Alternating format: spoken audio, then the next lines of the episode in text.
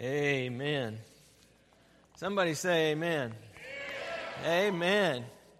You know, it's, a, it's wonderful uh, when we sing praise to the Lord our God.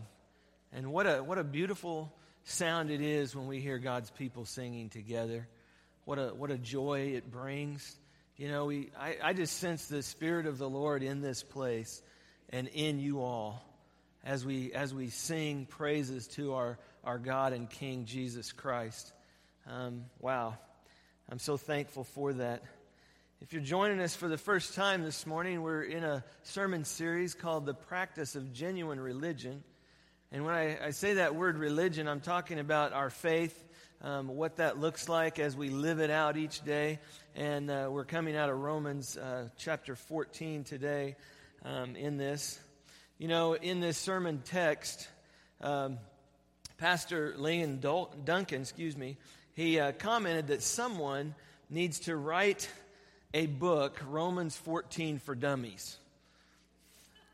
You know, just to, just to kind of make it, simplify it. And he said he would be the first one to buy it and uh, uh, apply it in context. And I, I think I'd probably buy that, that book too. But um, you know, today we're not concerned eh, so much in our day about the spiritual implications of eating or not eating meat. Okay, and what I'm talking about is when the time when, when this was written, that was a big issue, is whether you ate meat that you bought in the market because that meat had probably been sacrificed to idols. And so it was a, it was a point of conviction uh, among some, and, and that's the main issue that Paul is addressing. But he's also mentions uh, talking about keeping certain days as holy. He talks about um, the drinking of wine, um, which may be a bit more relevant for our, our society and our, our day. But even so, it's difficult to apply these verses in a way that is true to the text. Um, I mean, only God can be the final judge. He alone knows all the facts, including each one of our motives. You know, in, in 1 Samuel, uh, verse, uh, chapter 16, verse 7, it says, For God sees not as man sees. For God looks, excuse me, for man looks on the outward appearance, but God looks upon the heart. This is important. Uh, I'm, I'm talking this morning about the importance of having the right motive. And, and since we cannot know the motives of another person, I can't know your motive in doing something, and you can't know my motive. Not unless we tell each other our motives. But God can, and He does. See, we can't be the final judge, though, of another person if we don't know their motives. Jesus said this in, in Matthew 7. He says, Do not judge so that you won't be judged. And you know, people throw that verse out there a lot these days, but most of them are using it out of context. And really, what this means, you know, Paul even warns us in, in, in Romans 14. And I want to read, if you will follow along, uh, Romans 14, verse 13 through 18. And uh, if you have your Bible and would open up to that, or, or your uh, smartphone or your iPad or whatever you use for your scripture, it says this in verse 13 it says, Therefore, let us not judge one another anymore, but rather determine this not to put an obstacle or a stumbling block in a brother's way. I know and am convinced in the Lord Jesus that nothing is unclean in itself, but to him who thinks anything be unclean, to him it is unclean. For if because of food your brother is hurt, you are no longer walking according to love. Do not destroy with food him for whom Christ died. Therefore, do not let what is for you a good thing be spoken of as evil. For the kingdom of God is not eating and drinking, but righteousness and peace and joy in the Holy Spirit. For he who in this way serves Christ is acceptable to God and approved by men. Let's pray. Loving Father, We thank you for your word, and we thank you for how it challenges us. And Holy Spirit, I ask that even now, even in this moment, that you would guide us in all truth. Father, that you would, through your Holy Spirit, would convict our hearts of the things that aren't right. And Father, I pray that if we are not right with you, that we would be right with you today. In Jesus' name we pray. Amen. You see, what I'm saying here is if the motive is not right, nothing is. If you miss the motive, if your motive for doing something is not right, then nothing is right.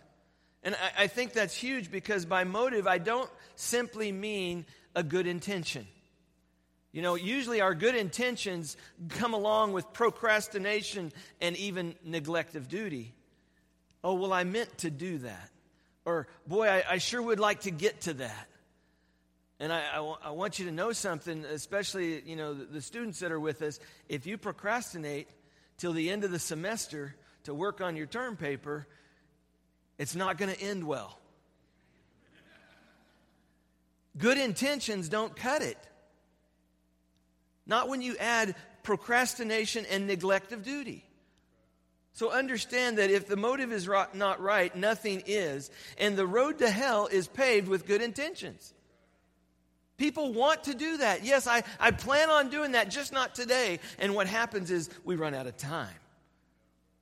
Because that's the commodity that we don't know how much time we have. You see, by right motive, I mean a heart a heart that is right with God, okay? A heart that is right with God, that has honest intent, sincerity of purpose, and integrity that seeks first the kingdom of God and his righteousness. When I say a right motive, I'm talking about all of that, okay? Being right with God, having, having a, a, a, a right intent, and you're, you're doing it for good you have sincerity of purpose, that, that you're single minded in that, you're not divided on that. You're doing it with integrity, you're doing it with, with purpose, but you're also seeking first His kingdom and His righteousness. When I say right motive, that's what I'm talking about. See, Paul says that we're to stop doing something that we're in the habit of doing. Literally, what he is saying is let us no longer have the habit of judging.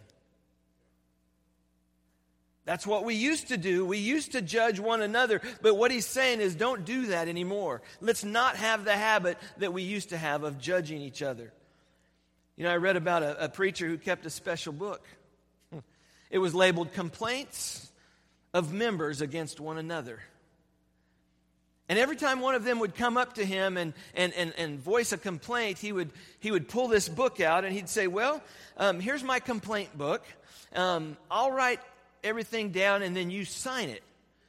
And when I see that person, I'll pull this out and show them the complaint.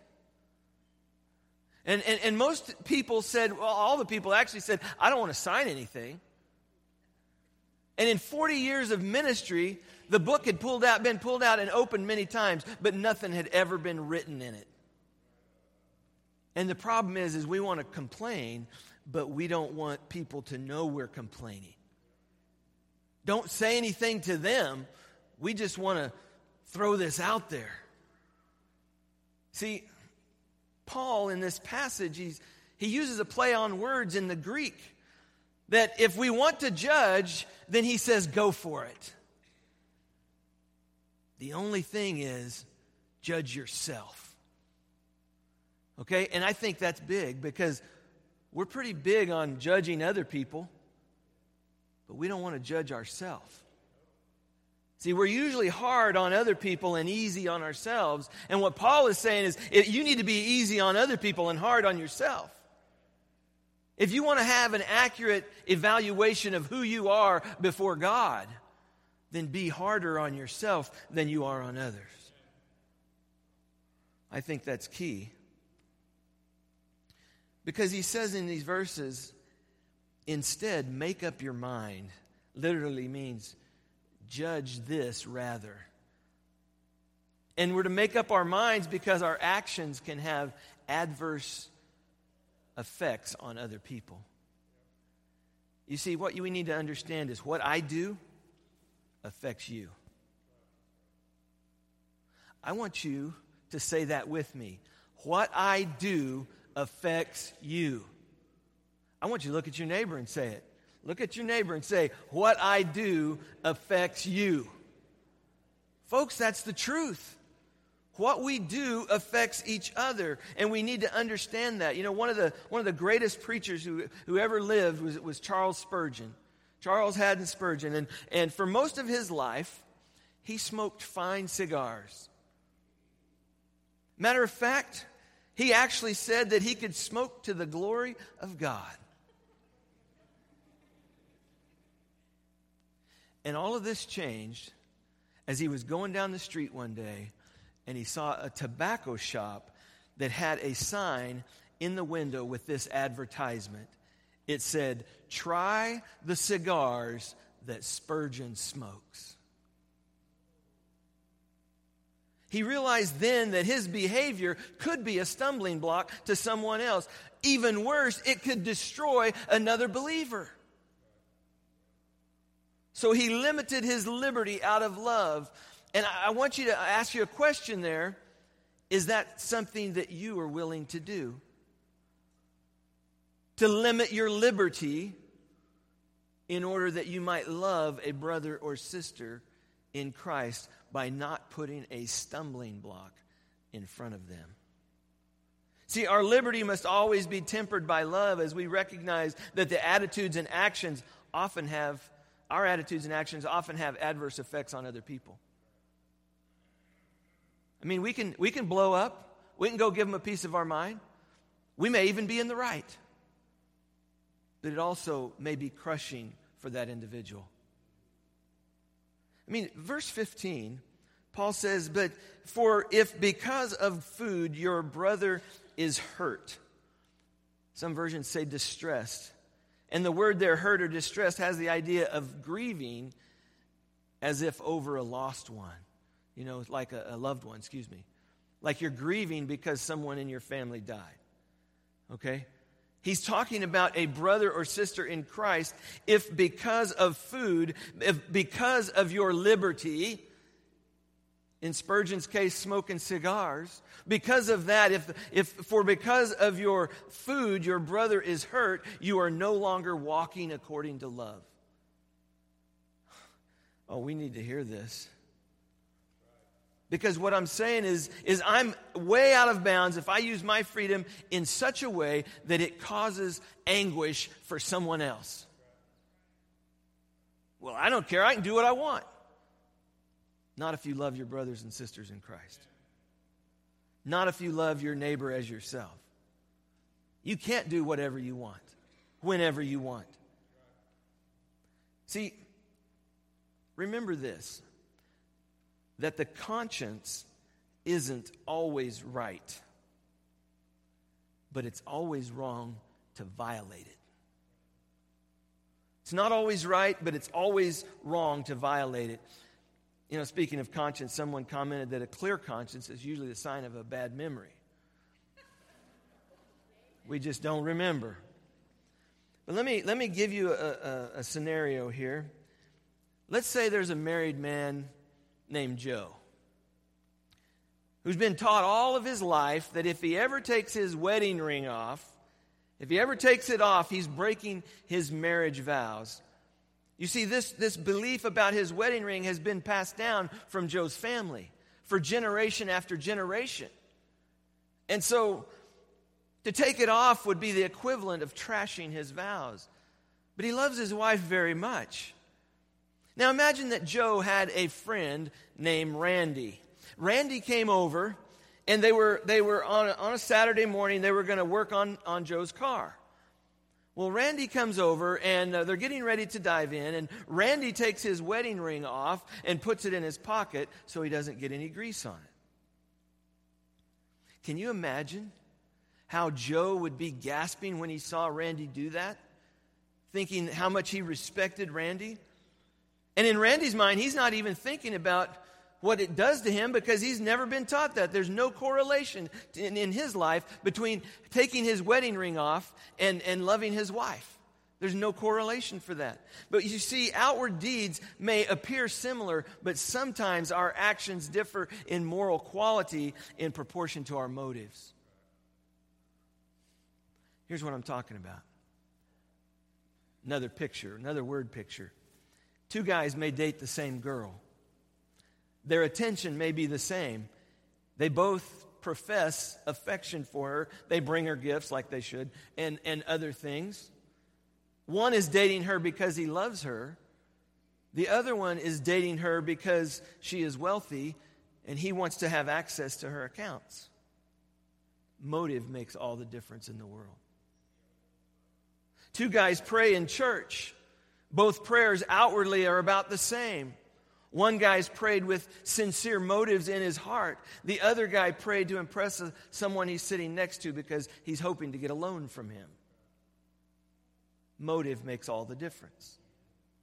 A young man was baptized. Some years later, he revealed that he had not been totally sincere in his commitment. He actually got baptized because he was trying to impress a young lady in the church. So later on, he said he was not a Christian, didn't intend to become one, and his act of baptism, which seemed to be a beautiful confession of faith, had really been a deliberate act of hypocrisy just to impress a young woman.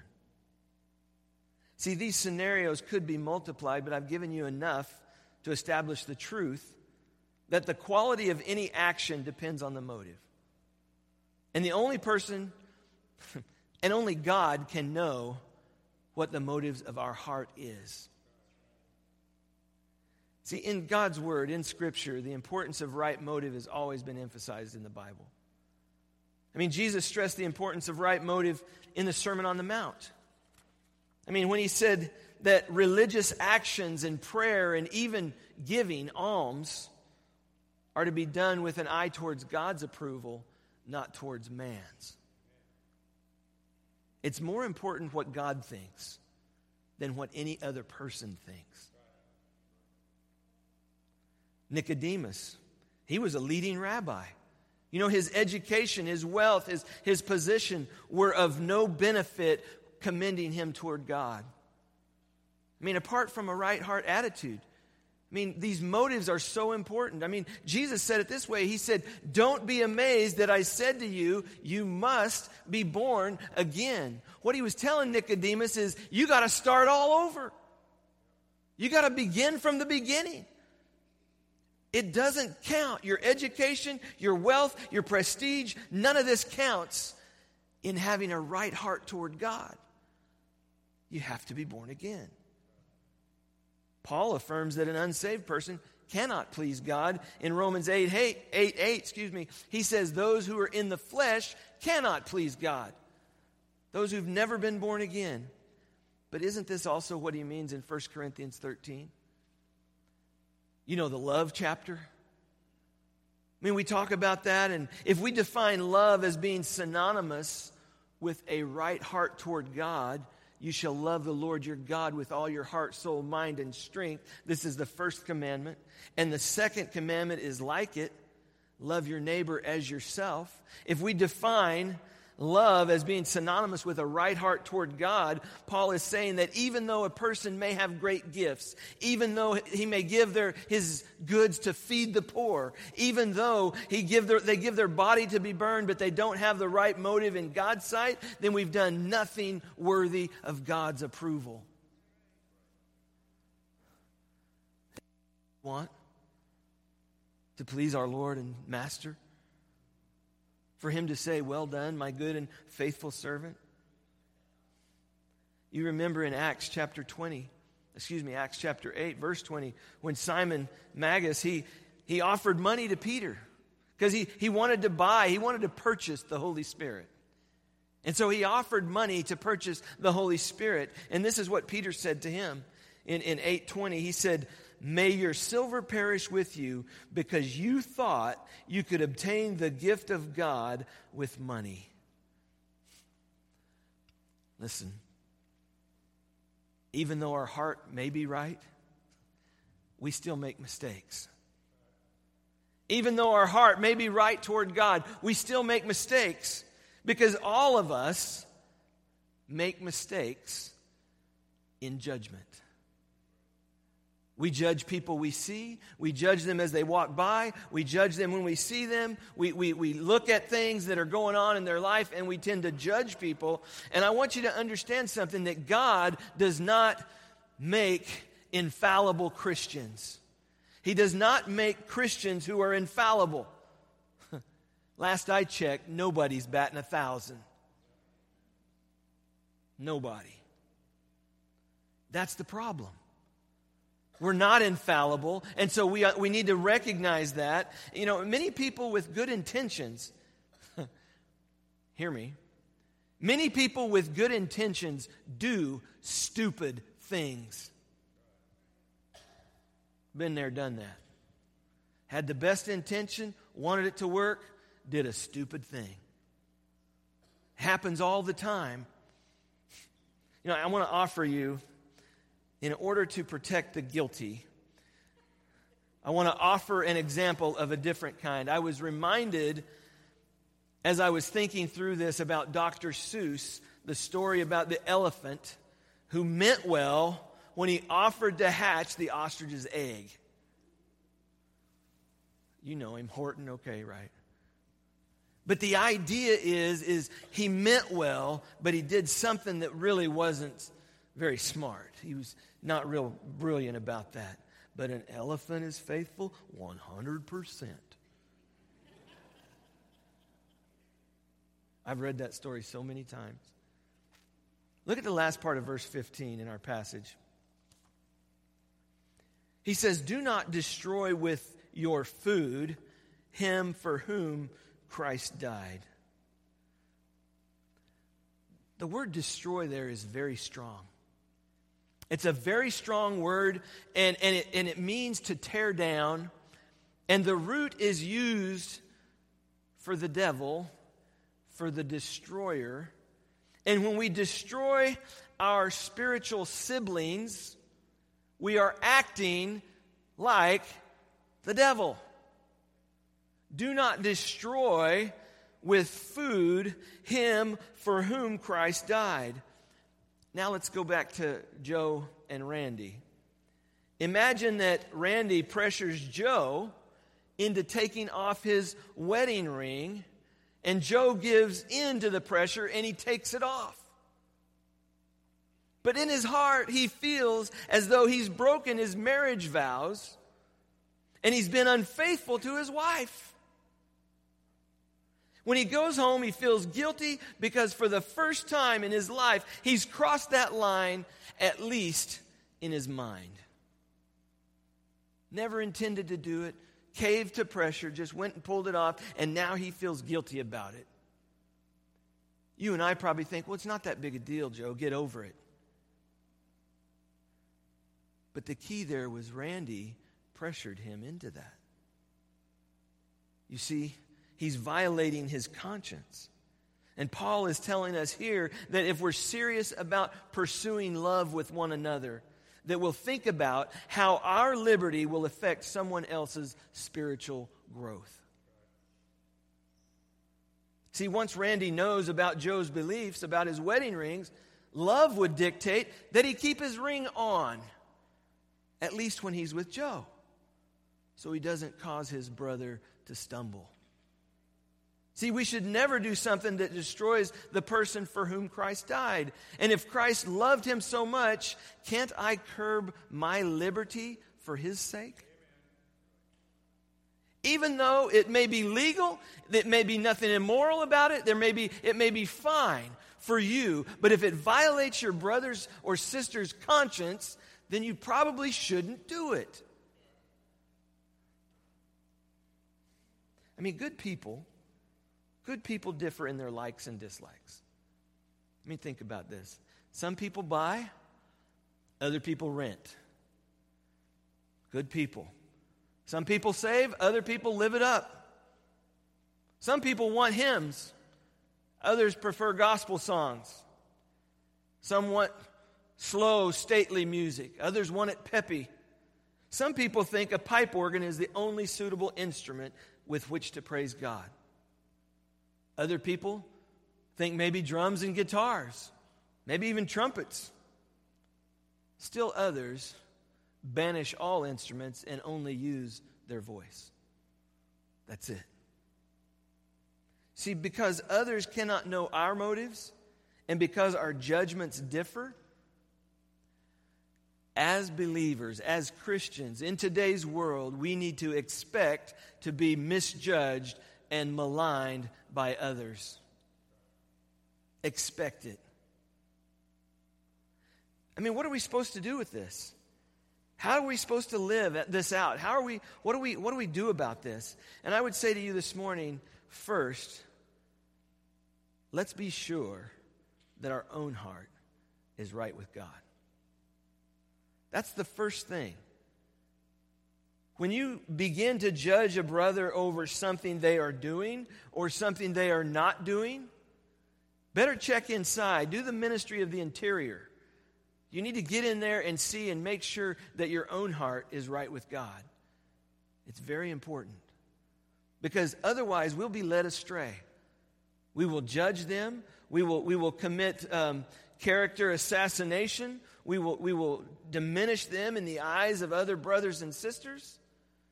And you know, that, that it's, it's, it's huge because we need to make sure that our own heart is right with God. See, you can know your own heart. Scripture tells us that.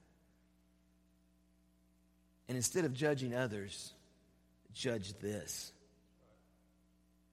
Verse 13 says this it says, Therefore, let us not judge one another anymore, but rather determine this not to put an obstacle or a stumbling block in a brother's way. Folks, we should be charitable in our judgment of others. Assume that their motives were right and good and not evil. See, we don't want to give other people the benefit of the doubt. Maybe what they were trying to do was noble. Maybe they had good intentions. Maybe from their point of view, their motives were pure and good. But we can only imagine that they're evil most of the time. That the world is evil and they're out to get us. That may not be the case. Assume charity and judgment of others. I would say, thirdly, make sure that you get all the facts. Because a lot of times there's things about people's circumstances and situations that we don't know. We have no idea how heavy someone else's burden might be. They may be carrying it every day. You know, I'm amazed at how many times people think they know what is happening simply by jumping to their own conclusions. Also, I would say make allowances for circumstances.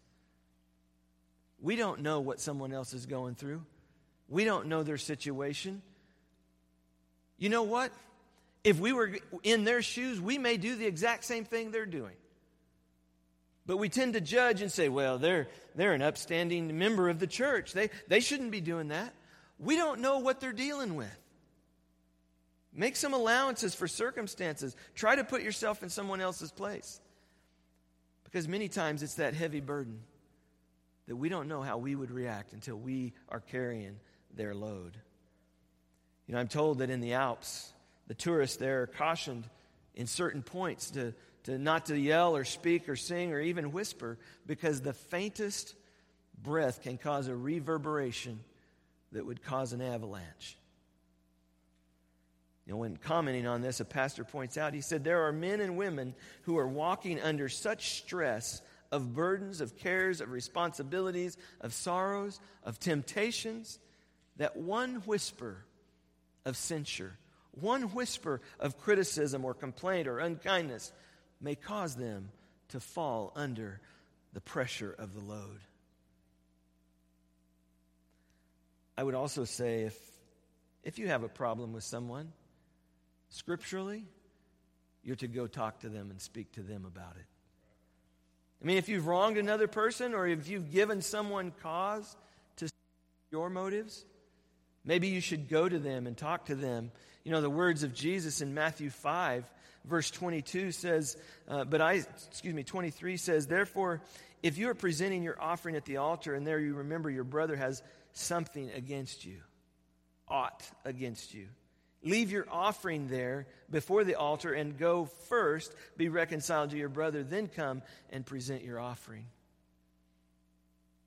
Folks, Christ cares about our relationships with each other. That you might be one, even as He and the Father are one. He cares about that. If we have a problem, if you think another Christian has sinned against you, then the instructions are clear in, in Matthew 18 and Luke 17. Go to them, talk to them. I would say, lastly, to take confidence in God's judgment. Ultimately, God knows your heart. He knows if you're right with Him, He knows if there's something between you and Him. He knows the motives of your heart. That, that when you, you stepped out uh, uh, and, and, and made a, uh, an effort this morning, that, that He knows that you were making that effort with a right heart toward Him, that, that your purpose was, was there and, and that it was intentional, it was, it was honest, and you're seeking first His kingdom. He knows that. He reads our hearts. No matter how much people may misunderstand or malign you, God knows your heart. You know, in the final beatitude in Matthew 5, one of the reasons that Jesus gives for counting happy those who are persecuted for righteousness' sake and reviled and lied about is that God knows about it and will reward them in heaven. He sees it all, He sees everything. Recall Simon Peter. You remember he denied Christ three times? He had given others the reason to think that maybe he was not a follower of Christ. He denied him. He said, I don't even know the man. Probably not following him if he doesn't know him. But in John 21, we find the account of Jesus testing Peter's heart. And he asked the question repeatedly. He said, Do you love me? And Peter, in effect, he says this He says, Lord, I haven't acted that way. I've given others reason to doubt that I, my love for you. And Lord, you know my heart. And you know, Lord, that I love you. Mean, God knows all about us, and He still loves us. I mean, praise God for that. I mean, relationships are the whole thing, folks. I mean, it's, it's not how much you understand, it's whether you are living in light of what you understand. If you know how to live for Christ and you're not doing it, then it's sin. But it's living in light of what you do understand. He's not going to hold you accountable for the things you don't know and you don't understand, but He will hold us accountable for the things we do know and we do understand.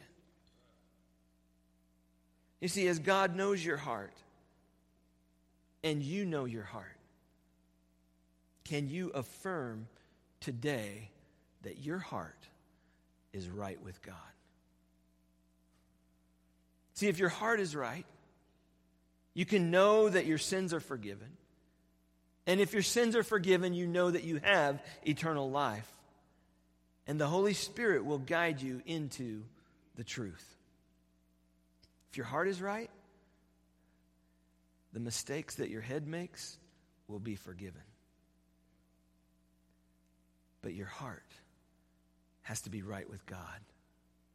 If your heart is not right and you claim to be a Christian,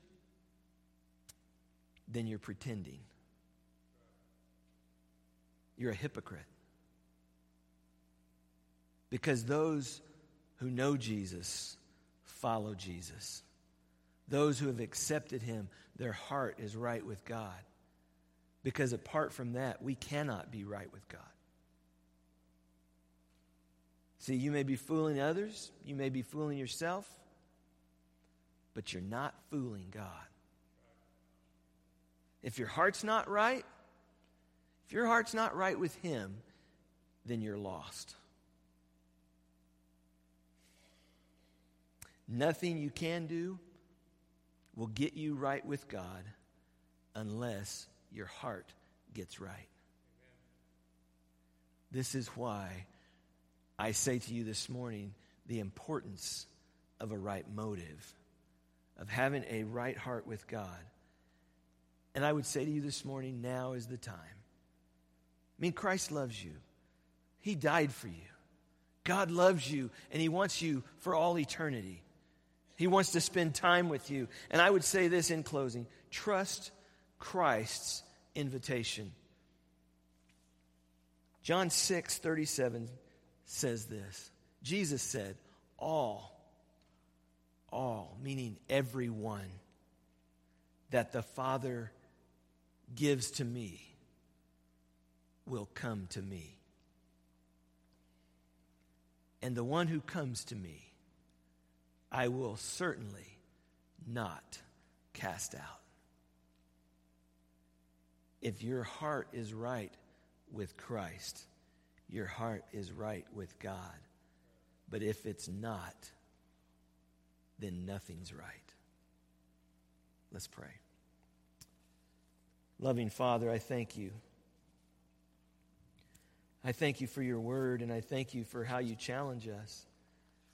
And Father, I pray that you would help us to be very aware that what we do affects others. And Father, I ask that you would convict our hearts this morning. Lord Jesus, we know that you gave your life for us. We know that you love us so much that you, you bled out and died so that we would be made right with God, that one sacrifice for all time. But God, we have to accept that sacrifice. Holy Spirit, I ask that in this moment that you would draw us to Christ. And Father, if there is someone here that has never acknowledged Christ as their Savior and Lord, that today would be their day where they get their heart right with you. Lord, I pray that as we as we have a time of response, a time of invitation, Jesus said, Everyone who comes to me, everyone who comes to me, I will not cast out. Father, may we come to you this morning through the blood of Jesus Christ. May we profess you before others. Father, so that we would be professed in heaven before your Father. Lord Jesus, I ask that you would just show yourself mighty in each of our lives. Father, help us to, to live in light of what we understand. And we thank you for this time in Jesus' name. Amen.